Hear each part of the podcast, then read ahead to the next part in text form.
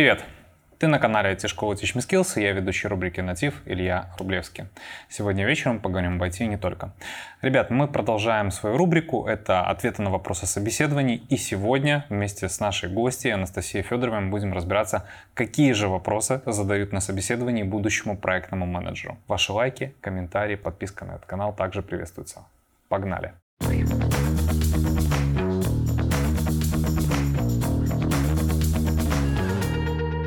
Привет. Привет. Ну что ж, так как ты у нас первый раз в гостях, первый раз мы сегодня будем беседовать на тему проектного менеджмента, вот эти вот тайны за кулисы, чего вы там делаете, как вы это все производите. Давай так, начнем с тебя.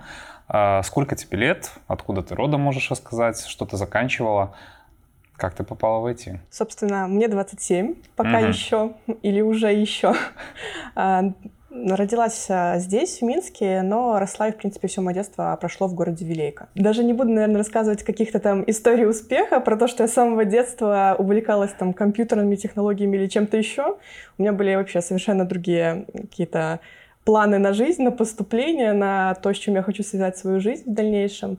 Но в целом получилось так, что поступила я в Академию управления. У меня была специальность управления информационными ресурсами.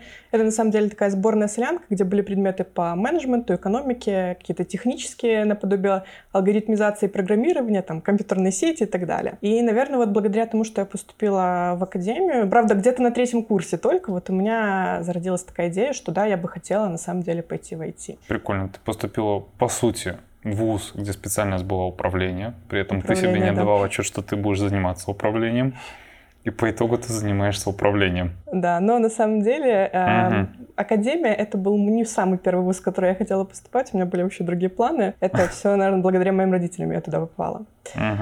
Вот, но опять же, я после того, как, наверное, любой выпускник после университета решает, вообще думает, куда же ему пойти, я училась на платном, и, естественно, я прям очень-очень переживала по этому поводу, но в IT я сразу не попала. Моим первым местом работы стал банк. Больше 3 лет я там проработала в бэк-офисе, и, собственно, как и в любом банке, есть свое IT-подразделение. И вот у нас появилась внутренняя вакансия, рассылка на эту вакансию. Я, наверное, пару дней ходила, думала, откликаться, не откликаться. И в итоге откликнулась, ну и, собственно, так и начался мой путь в IT. Давай расскажи про тот этап, как ты вообще попала в IT-компанию, в какую ты сейчас IT-компании работаешь, если ты можешь, тоже назови.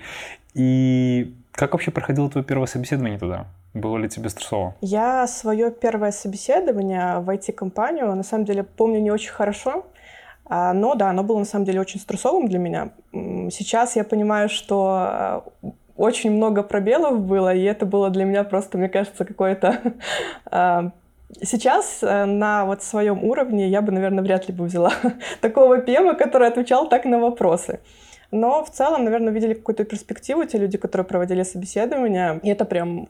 очень круто для меня повернуло мою жизнь вот в такую сторону. Как ты считаешь, вообще сложнее проходить собеседование, либо проводить собеседование? Для меня лично сложнее проходить собеседование.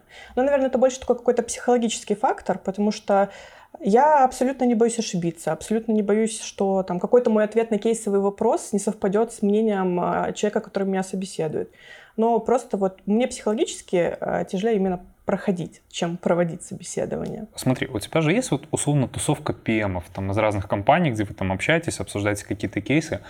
Скажи, вот твои ребята, которые тоже работают в этой отрасли, как они считают, как часто ПМам надо ходить вообще на собесы и почему? Давай даже вот для валидации своих знаний, потому что они вообще понимают, насколько они в струе еще. Ну да, вот, кстати, если цель именно вот валидации своих знаний, в принципе, посмотреть, что сейчас происходит на рынке, какой ты, как, востребован ты или нет, и что на рынке вообще востребовано. Я бы, наверное, просто со своей стороны ответила, что, ну, возможно, раз в год где-то стоит ходить на собеседование. Но, опять же, если мы все-таки говорим не про валидацию знаний, а про поиск работы, предположим, вот как джуны или не только джуны ищут работу, то, естественно, абсолютно всем своим ребятам говорю на курсе, что, в принципе, не нужно бояться. Да, страх, волнение — это вообще вполне себе нормальная ситуация. Но бояться ходить на собеседование не стоит. Отказов не стоит бояться. Любой отказ нужно воспринимать как свою точку или точки роста. Абсолютно всегда это говорю. И вы видите, что нужно подтянуть.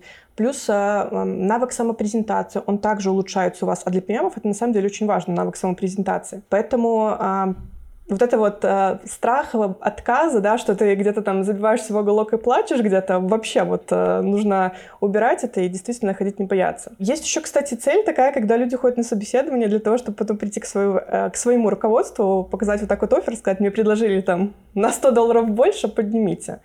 Но опять же, тут нужно понимать, что сейчас у нас рынок работодателя. На какое-то время. Да, на какое-то время, неизвестно на какое. И на самом деле раз пройдет такой трюк с оффером, максимум два, а больше не пройдет, и пойдешь ты со своим оффером и так далее. Ну, переговоры с террористами, как говорится. Ну, в целом, да. Не очень люблю манипуляции, на самом деле, поэтому все-таки, если хочется поговорить про зарплату, нужно сразу идти к своему руководителю и разговаривать о сроках, результатах, каких ты должен достичь, чтобы тебе повысили эту зарплату. Так как ты специалист уже с опытом, у тебя есть хороший бэкграунд из предыдущего места работы, я не могу тебе не задать джуновские вопросы сегодня, которые задают начинающим ПМ. Собственно, я начну с такой банальной классики. Угу. Что такое проект? Раз ты начинаешь с классики, я, значит, буду отвечать по классическому ПМскому пути, что проект — это временное предприятие, которое направлено на создание уникального продукта, услуги или результата.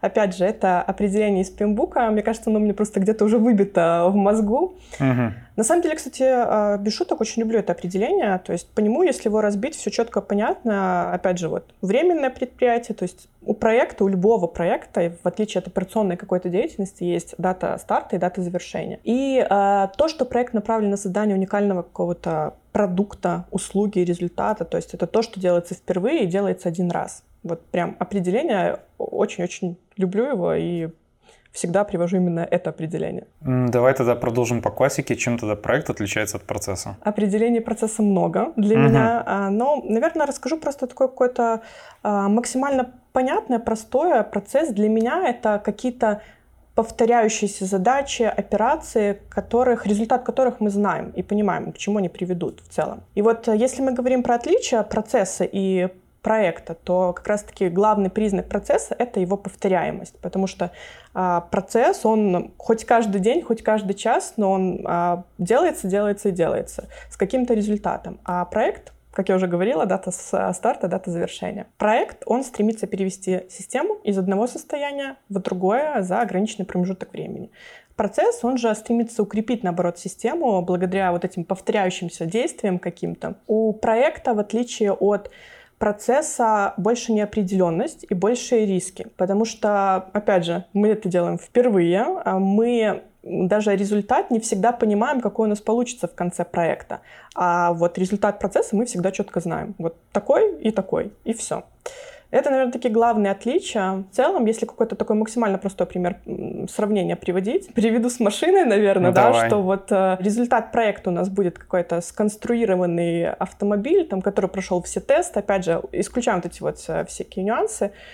А вот когда принимается решение, что автомобиль готов к массовому производству, и вот это вот массовое производство, когда одинаковые прям капля-капля сходят автомобили с конвейера, это как раз-таки есть процессы. Uh-huh. Но опять же, важно понимать, что процесс — это составляющая его любого проекта. А какие-то глобальные процессы, они состоят из небольших проектов. То есть это все взаимосвязано между собой. Могла бы ты мне назвать, какие есть основные артефакты для управления проектом? Наверное, стоит сказать, что я подразумеваю под артефактом. Конечно. Потому что для меня лично артефакт — это некий носитель информации, который подтверждает договоренности, в принципе, которым может пользоваться команда для того, чтобы понимать вообще планы, как движется проект. Ну вот для меня артефакт — это именно это. Наверное, универсального какого-то набора артефактов их по факту нету, потому что у нас все проекты же уникальные, и, естественно, список артефактов от проекта к проекту будет меняться. Я постараюсь выделить, наверное, такие вот как можно больше, но, естественно, нужно понимать, что эти артефакты, они будут далеко не во всех проектах. Ага. Если мы смотрим группу процессов инициации, я бы там выделила такой артефакт, как устав проекта. Это могут быть договор и доп. Соглашение к нему, может быть коммерческое предложение, может быть какое-то техническое задание, если оно есть. На этом этапе его, естественно, может еще и не быть, в принципе. Если мы рассматриваем группу процессов уже планирования, это уже план управления проектом, большой документ, который состоит из таких частей: реестр рисков, реестр заинтересованных, план коммуникаций, это могут быть уже непосредственно какие-то дорожные карты, планы графики, то есть там уже прям много-много чего на самом деле может быть. Если мы рассматриваем группы процессов реализации или выполнения, я бы там на самом деле выделила, помимо каких-то отчетов, потому что отчеты я в принципе тоже отношу к артефактам, фоллоуап или протоколы встреч, это тоже в принципе относится их. Еще можно выделить акт сдачи приемки выполненных работ. Некоторые не согласятся, возможно, с этим, но я их выделяю просто потому, что для меня акт, подписанный со стороны заказчика, подтверждает то, что он принимает работы, что у него претензий никаких нет. Поэтому, собственно, я-то и добавляю его в артефакты. И, наверное, я пропускаю группу мониторинга и контроля, сразу, наверное, перехожу к группе процессов завершения. Здесь бы опять выделила бы, скорее всего, какие-то руководства администратора или пользователя, если мы их пишем, передаем заказчику. Акты сдачи, опять же, те же. Это могут быть какие-то планы и методики проведения приема сдаточных испытаний, которые подписаны, протоколы от проведения этих приема сдаточных испытаний. Наверное, это вот такие какие-то основные, которые мне сейчас вспомнились, ну, естественно, их может быть огромное количество по факту, и далеко не все используются в каждом проекте. Ну, ты правильно сказал, то есть от проекта к проекту будет зависеть объем артефактов. А как работает треугольник ограничений? Хороший вопрос. Кстати, его на самом деле действительно, мне кажется, часто спрашивают именно у джунов. В принципе, что такое треугольник ограничений? И его еще железным называют треугольником проектного менеджера. В целом, это какой-то простой способ рассказать связи и зависимости аспектов на достижение цели в проекте. В треугольнике первая грань — это время. Повторюсь, да, что любой проект, у него есть дата старта и дата завершения.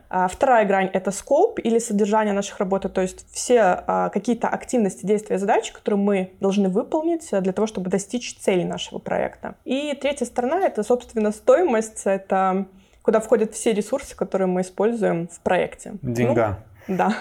А в центре у нас качество как раз-таки. И проектный менеджер, он должен понимать, что при несогласованной изменении одной стороны треугольника у нас качество очень сильно страдает. И если меняется одна сторона, а менять можно стороны на самом деле, то должна поменяться как минимум одна или две оставшиеся вот как раз-таки стороны треугольника. Вот наша задача как PM-ов — балансировать этот треугольник для того, чтобы проект был и качественен, и в сроке, и в стоимости, и в соответствии с требованиями от заказчика. Что входит в отчетную документацию, для чего она используется? Это такая же история, как и с артефактами, да.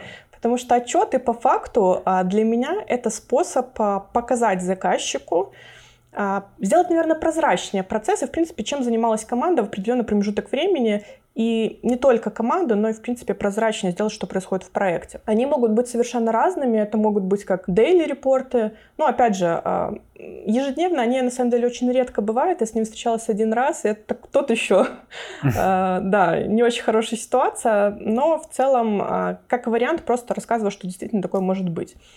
Это могут быть еженедельные какие-то ежемесячные отчеты, отчеты по рискам, по прогнозу бюджета, в целом по команде какие-то отчеты. Но мой совет всегда уточнять у заказчика, какой отчет для него нужен и что он, какое наполнение он хочет видеть в этом отчете. Потому что у вас одно мнение, у заказчика другое, и вот эти не экстрасенсы мы, чтобы, собственно, абсолютно все знать. Ну, это все перед проектом обсуждается с заказчиком, да? Да, перед проектом, во время проекта. Это нормальная ситуация, уточнять, что бы он еще хотел добавить. Смотри, у нас есть ситуация.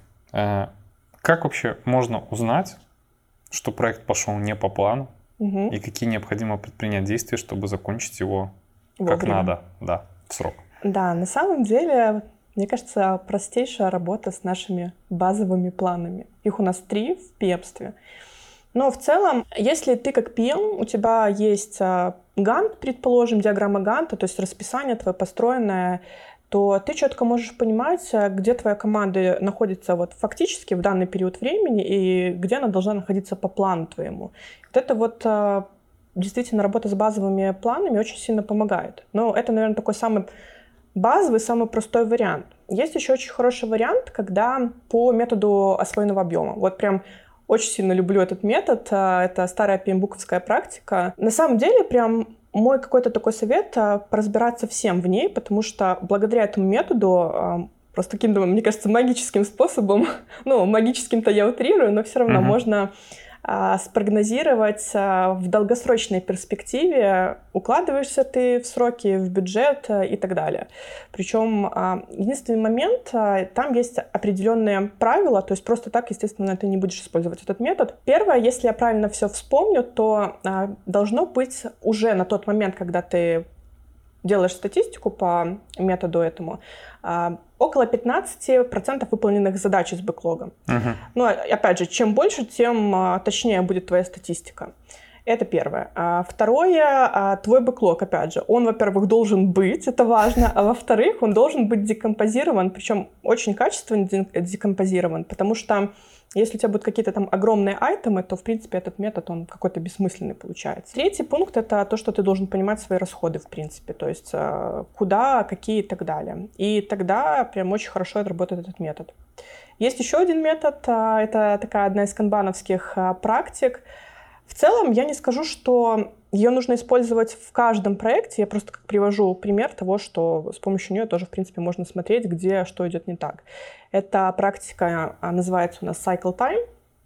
Что это такое? Это когда мы замеряем время выполнения каждого этапа работ в задаче с момента взятия этой задачи в работу до момента, пока этот статус задачи не перейдет в статус «готово», «закрыто», в общем, в любой статус, когда мы понимаем, что задача завершена уже. Это вот как раз-таки тоже один из методов, когда мы можем по процессам посмотреть, где какая задача дольше задерживается. Не в каждом проекте далеко нужен нужна эта метрика, потому что все-таки нет такого, что там тестирование и разработка должны быть одинаковыми по времени. Поэтому нужно, опять же, предупреждаю, что не в каждом. А есть также канбановская метрика, накопительная диаграмма потока. В принципе, про нее тоже можно почитать. Ее далеко тоже не нужно использовать в каждом проекте, но, опять же, по процессам посмотреть, где у нас какие есть проблемы, можно. И если мы все-таки работаем по скраму, опять же, есть burn-down chart и velocity, и мы тоже можем посмотреть, с какой скоростью мы идем, с нужной и не нужной, и, в принципе, подкорректировать в процессе самого спринта. Наверное, это такие для меня основные, не то что основные, но которые сейчас вспомнились, методы, как можно контролировать и вовремя работать, если замечаем, поэтому что-то не так. Слушай, ну супер. На самом деле куча методик, которые просто бери да используй в деле. А давай к вашей таблице Менделеева перейдем. У вас, говорят, инструментарий очень большой. Давай так, какое ПО вы реально используете в работе? Чего вы в нем делаете? На вкус и цвет. Наверное, немножечко структурирую. Если для коммуникации с командой, заказчиком, опять же, это могут быть абсолютно любые мессенджеры, там, Telegram элементарно, да, может быть Slack также, это может быть Skype, это может быть Google Meet, там, Zoom, что угодно на самом деле. Главное, чтобы это было удобно и вам, и команде, и заказчику. Если мы касаемся по тому, как вы ставите задачи и распределяете, опять же, таск-трекинговые системы, Jira, Redmine, это может быть какая-то Trello даже. Ну, по факту, я знаю, на самом деле, у меня ребята, которые заканчивали курсы, у них некоторые проекты, вижу, что они ведут небольшие именно вот в Trello, они в каких-то таск-трекинговых системах. На самом деле, для этого, да. Monday может быть элементарно, опять же, но тут нужно смотреть, потому что доступно, что удобно, и что у тебя есть в твоей компании, которую она тебе предоставляет. Если мы касаемся каких-то отчетов или... Давай отчетов, поговорим про них. Элементарно это Excel.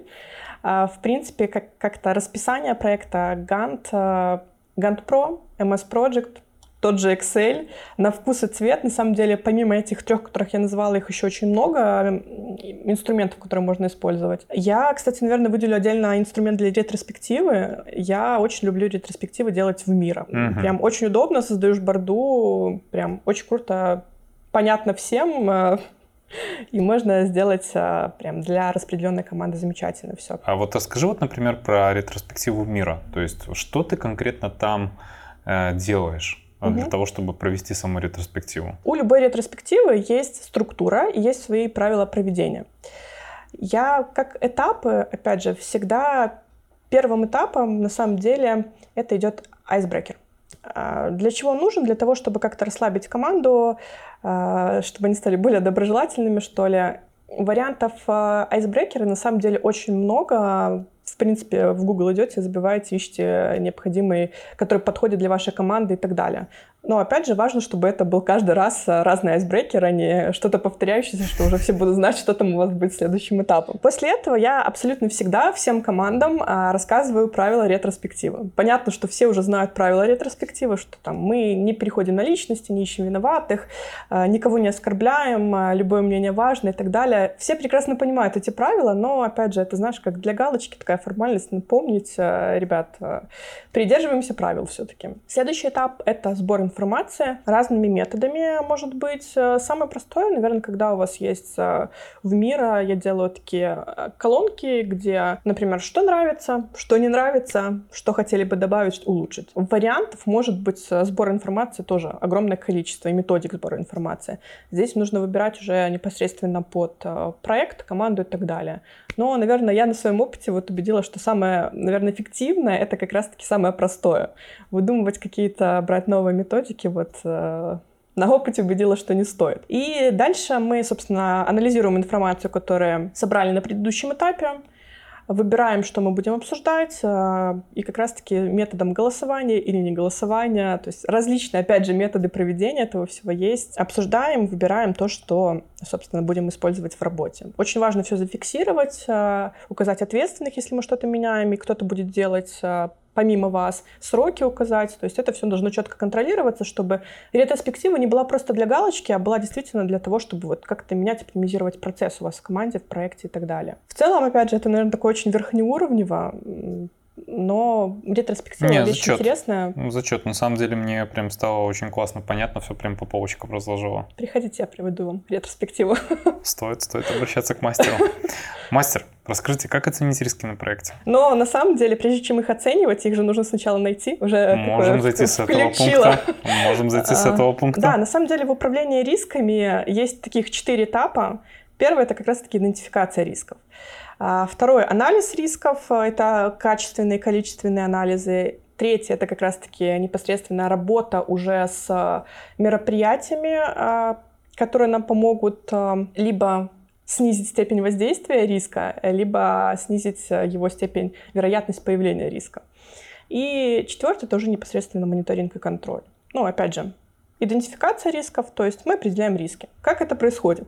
Ну, важно понимать, что абсолютно все риски найти практически нереально, и каждый раз реестр рисков, он должен обновляться, актуализироваться, и потому что какие-то риски становятся уже не такими актуальными, какие-то риски, наоборот, появляются. Как происходит идентификация, как ты думаешь? Методом проб и ошибок. Ну, в принципе, да, логично. Ну, изначально, конечно, тоже методом перебора. То есть, ну, прежде чем вы начинаете проект, в любом случае вы продумываете возможные риски, которые все приходят в голову, вы вносите их в реестр. Очень на брейншторминг похоже. Да, ну, в принципе, да. Действительно, один из методов — это как раз-таки брейншторминг, когда вы с командой, с заказчиком. Кстати, опять же, заказчика также очень важно, на самом деле, привлекаете на вот идентификацию рисков, потому что вот в моем понимании абсолютно вся команда и заказчик должны понимать свою ответственность, потому что не только ПМ ответственен, но и все ответственны должны быть. Есть еще, кстати, такой способ, как экспертная оценка. Что это такое? Опять же, когда мы применяем,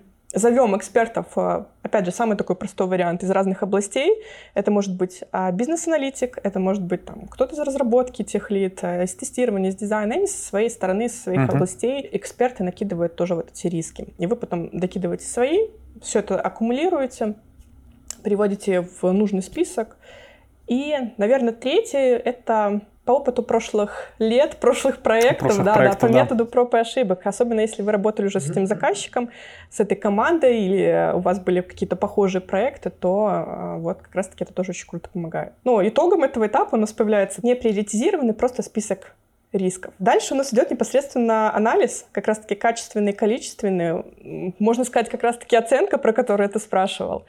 На самом деле, вот больше расскажу про качественный анализ рисков. Для чего он нужен? Для того, чтобы наш список рисков, которые после идентификации, да, он на самом деле может быть достаточно большой, особенно если все хорошо поработали. Мы должны их приоритизировать, эти риски, и благодаря качественному анализу мы их приоритизируем. Как это делается? У нас есть классическая матрица рисков, где по одной оси есть степень воздействия, по второй оси вероятность, и мы раскидываем в этой матрице риски, и у нас получается, что какие-то риски с более высоким приоритетом, какие-то с более средним, с более низким и так далее. И мы благодаря этому можем уже дальше работать с наиболее приоритетными какими-то рисками, важными для нас, для того, чтобы уделить время и, в принципе, качественно проработать именно вот эти вот высокие риски с высоким приоритетом. Угу. Дальше, опять же, количественный анализ пропускаю.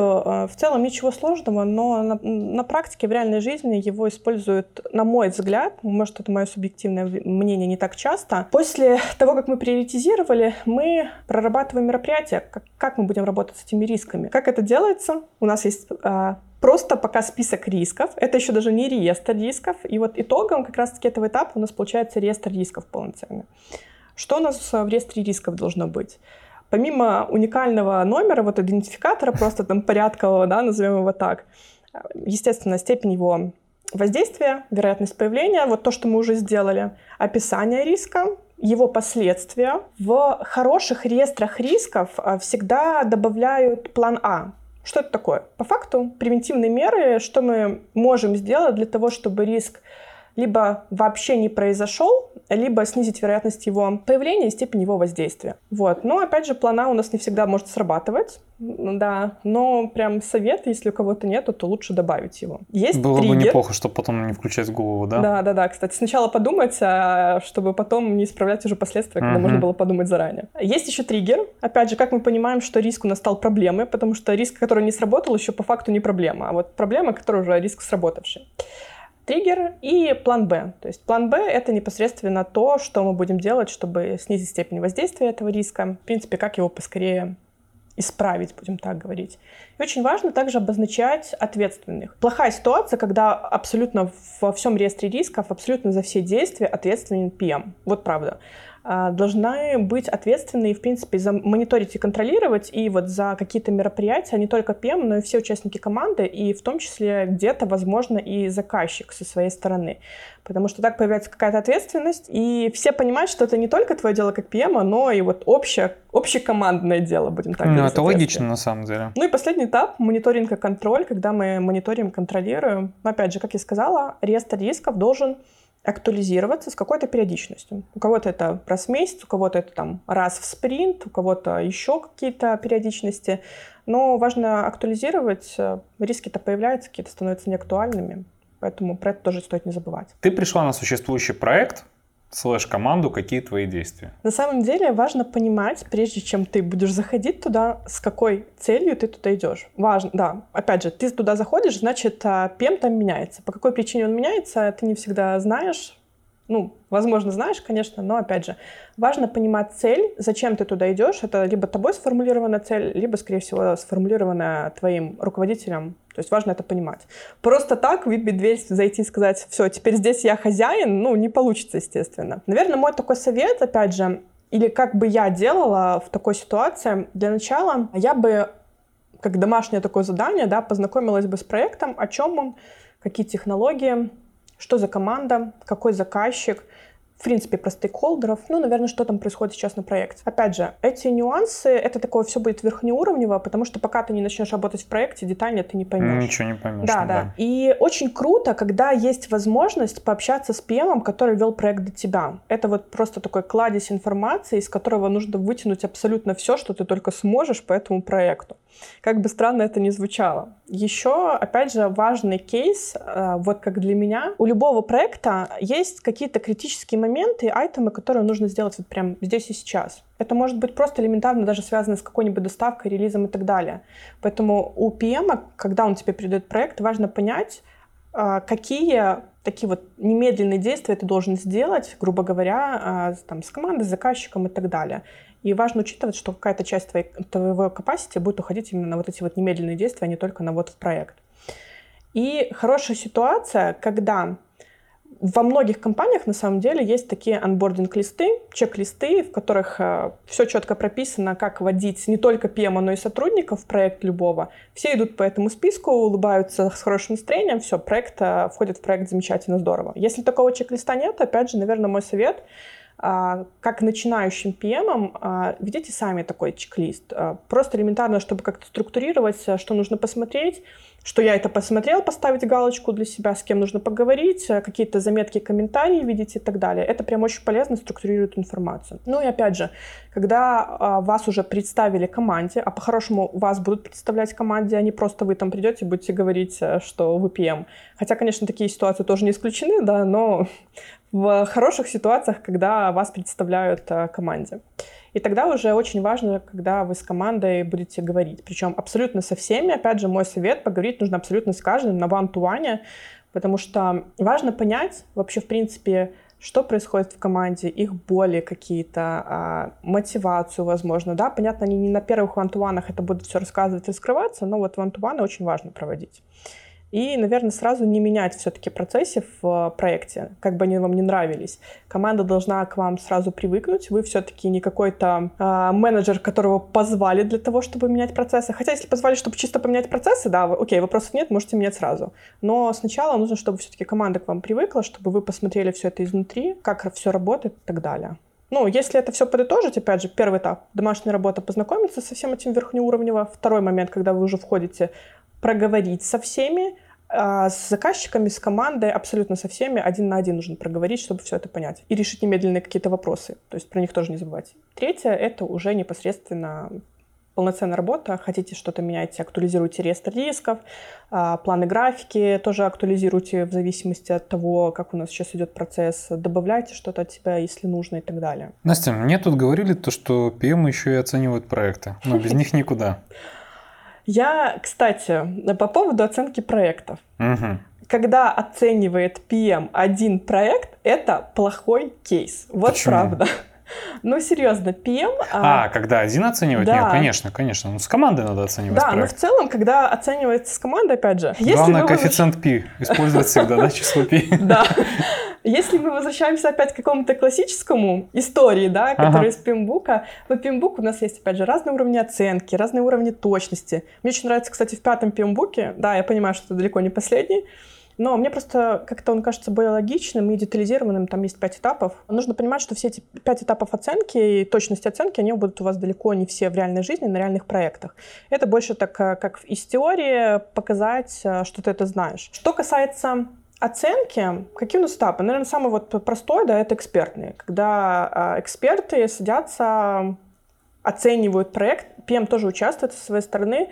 В принципе, для чего нужен PM? Как минимум для того, чтобы фасилитировать это все, если какого-то другого человека нету, который за это отвечает. И PM со своей стороны, он четко должен тоже понимать. Есть просто определенные ошибки, которые допускают очень многие команды при оценке.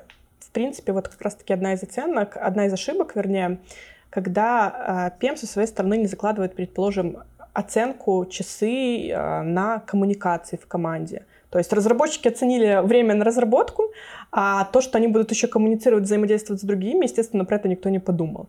Когда PM тот же забывает, это, кстати, редко, но вот больше про коммуникации забывают, про риски тоже добавить. Есть очень часто ошибка, когда пытаются оценить верхнеуровнево, да, это будет как раз-таки вот самая верхняя оценка уровня порядка величины, но когда пытаются оценить, когда особо сильных требований нет, или боятся задавать вопросы заказчику, потому что он там что-то там подумает. Важно действительно понимать, что вы оцениваете, и чем лучше, чем качественнее вопросы вы зададите заказчику, тем для вас лучше. Еще, кстати, один из способов, на самом деле, оценки, это как раз-таки... Ну, эксперт — это самый такой частый. По аналогии тоже. Мы смотрели по аналогии с рисками, а тут по аналогии с другими проектами. Не скажу, что это прям какой-то очень плохой способ, но важно понимать, что у этого способа тоже есть свои последствия. То есть... То, что какие-то вы проекты делали похожие, это не значит, что технологии не развиваются, там, команда ваша осталась таких же компетенций, как и была раньше. То есть это совершенно ничего не значит. Вы можете просто для статистики посмотреть действительно прошлые проекты, но важно все-таки этот прошлый опыт с тем, что вот сейчас у вас есть ресурсы, требования и так далее. В принципе... По аналогии экспертная, и когда вы собираетесь всей командой, наверное, вот опять же мой любимый способ, есть требования, вся команда оценивает, и важный момент, опять же, когда оценивают эксперты, важно проследить, чтобы эти эксперты оценивали для уровня того специалиста, который будет выполнять эту задачу. А еще круче, когда оценивает все-таки тот специалист, который будет ее делать. Понятно, что не всегда известно, но тогда мы подключаем эксперта и плюс-минус понимаем, что он должен оценить именно не под свой какой-нибудь там сеньорский или медловский опыт, а если это делает джун, то все-таки под джуна должен оценить. Или если непонятно, какой уровень, то тогда хотя бы как-то по среднему уровню это все должна быть оценка. На проекте критическая ситуация. Какой твой алгоритм действий? Первое. Решить, заняться решением немедленным проблемы. Потому что искать виноватых и наказывать виноватых на первом этапе абсолютно бесполезно. Да. Сначала решить критичную ситуацию, особенно если она действительно там все горит, ее нужно решить. Второй этап как раз-таки это уже разбор. Если мы говорим про алгоритм, да, разбор этой ситуации, почему произошла, что можно было, например, сделать, чтобы ее избежать элементарно. Ну, то есть как-то провести такую работу над ошибками, что ли, учесть на будущие свои проекты, работу и так далее. И третий – это как раз-таки обновление проектных документов, обновление того же реестра рисков, планов, графиков, если это необходимо. То есть, наверное, для себя я выделяю вот в плане алгоритма именно 3 таких пункта дальнейшей работы. У меня к тебе осталось еще несколько вопросов, потому что, я скажу честно, у тебя очень классные такие основательные сегодня пояснения, казалось бы, базовым вопросам, которые и построены и на твоей практике, и на знании хорошей теории. Я говорю это не просто так, потому что я все время, когда ты сам учился на проектного менеджера, и мне прям я не знала, это, кстати, это. Ты знаешь, меня прям как бальзам, потому что я вспоминаю вот именно то, как мы учились, что мы проходили, что нам тренер давал, поэтому, супер, Настя. Смотри, у меня к тебе будет 2 вопроса. Один будет еще по ПМской части, а другой уже по технической ПМской части. Первый будет Fast Tracking и Crashing. Что это? Опять же, это способы, методы работы с сжатием расписания. В принципе, важно понимать, опять же, небольшие вводные данные. Возможно, это где-то логично и чересчур, вот прям я начинаю нудеть, но для того, чтобы все-таки с ним работать, должно быть расписание. А расписание – критический путь и, в принципе, оценка задач, которые мы будем делать, потому что без оценки мы не построим критический путь, расписание и так далее. Ну вот, вводные данные, они такие, должны быть. Что такое фаст-трекинг? Это тогда, когда мы параллелим задачи на критическом пути, которые по факту должны выполняться были последовательно. Вот, крэшинг — это тогда, когда мы добавляем на задачи, которые находятся на критическом пути, доп. Ресурсы, которые могли быть на других задачах в своем же проекте. Но тут важно понимать, что и у одного, и у второго метода есть последствия. Просто так добавить людей на проект без последствий не получится. И как раз-таки вот негативные какие-то такие стороны у фаст-трекинга — это то, что, во-первых, возрастает стоимость переработки появляется, потому что мы параллелим задачи, которые должны были выполняться последовательно переработки, соответственно, стоимость вырастает. Очень часто в таком случае появляются различные костыли, да, в разработке, которые потом в последующем могут вылезти нам неизвестно еще в чем. И поэтому риски, соответственно, тоже большие.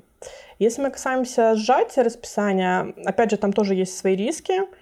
Поскольку мы добавляем людей, увеличивается коммуникация, увеличивается, соответственно, стоимость работ, дополнительные люди, коммуникация. И как 9 женщин не могут родить ребенка за месяц, да, то есть тут важно тоже все-таки понимать и думать головой, что просто так накинуть людей и все прекрасно сделается, нет. Могут быть блокеры, и половина людей у вас просто могут сидеть без дела. Смысла тоже никакого нету. Поэтому вот абсолютно всегда, если используются эти 2 метода, важно понимать последствия. Ну что ж, настало время технических вопросов. У кого, как не у PM, мне это спросить, что такое бэкэнд, фронтенд и клиент-сервер? Да. В целом, наверное, буду опять же рассказывать не как технический специалист, пусть меня камнями закидают, расскажу как PM максимально простым языком. Что такое, опять же, фронтенд? Какая-то разработка, фронт-энд-разработка, да, разработка клиентской, пользовательской части, по факту то, с чем работает мы, вы, кто смотрит видео, да, абсолютно все. Кнопки, баннеры, вообще, в принципе, все, веб-сайты, приложения, то, что вы видите, с чем вы работаете. Она построена на HTML, CSS, JavaScript, опять же, не углубляясь в какие-то технические нюансы, в целом рассказываю. Бэкэнд-разработка — это непосредственно работа уже с логикой программы, серверной частью, с базой данных, в принципе, с данными самими и так далее. И как раз-таки вот бэкэнд и фронтенд, они постоянно между собой взаимодействует абсолютно всегда, хотя вы этого не видите. Про клиент-серверную архитектуру, опять же, рассказываю максимально простым языком. Я упускаю все протоколы, все различные технические нюансы, которых на самом деле очень много, просто с простым языком для того, чтобы рассказать быстро. Uh-huh. Клиент-серверная архитектура — архитектура, в которой, наверное, ответственность, такая зона работы разделена на клиента и на сервер, веб-сервер. Что такое клиент? Какое-то приложение, ну, в основном это, конечно, браузер, да, который мы с вами, у всех он у нас есть, и веб-сервер там, где, собственно, непосредственно обрабатываются данные, запросы, вернее, которые нам посылает клиент на сервер. В принципе, как это все происходит, опять же, упуская все моменты с протоколами и так далее, максимально детским языком, мы садимся за наш прекрасный компьютер, ноутбук и так далее, открываем наш браузер, вводим в адресной строке какое-то доменное имя, предположим, facebook.com. Опять же, наш браузер, он не понимает, к какому серверу пойти, потому что для того, чтобы ему пойти к серверу, нужен IP-шник. Поэтому он для начала делает запрос на DNS-сервер, где, собственно, сопоставляется вот у facebook.com есть IP-сервер. Возвращается IP-сервера, и браузер идет непосредственно к веб-серверу Facebook. С запросом «дай-ка мне главную там, стартовую страницу». Сервер обрабатывает запрос, делает ответ, возвращает браузеру в формате, страницу в формате HTML, JavaScript, CSS. Браузер это все преобразовывает в понятный для человека формат. Опять же, мы зашли там в нужную страничку, да, у нас вбиваем логин, пароль. Такая же ситуация, браузер это все преобразовывает в понятный для сервера формат, да. Сервер идет к базе данных для того, чтобы, собственно, если у нас такой там Петя Иванов, предположим, да, база говорит, да, есть такой, подтверждаю, собственно, сервер предоставляет, дает доступ к аккаунту, к странице личной Пети Иванова. По-моему, так я его назвала. Опять же, в целом работа такая, но очень много различных технических нюансов, по которым это все работает. Не всегда PM, джуну PM, это стоит всегда знать, там, рассказывать, но кому интересно, на самом деле есть очень много различных видео в интернете, различных статей, как это все работает, детальных, подробных, с различными техническими нюансами. Я скажу честно, это было содержательно, это было хорошо. Пускай ребята обязательно используют твои ответы у себя на собеседованиях. Еще бы, конечно, опыт, чтобы они еще, знаешь, так тоже с вершины опыта могли это все рассказывать. Но вообще мне было интересно. Настя, тебе огромное человеческое спасибо. Спасибо. Ну что ж, ребят, я надеюсь, что сегодняшнее видео будет для вас полезным. Вы сможете по хорошему, по бодрому пути подготовиться к будущему собеседованию на позицию ПМа. Смотрите наши ролики, подписывайтесь на наш канал, оставляйте свои лайки и комментарии. И мы еще увидимся. Пока.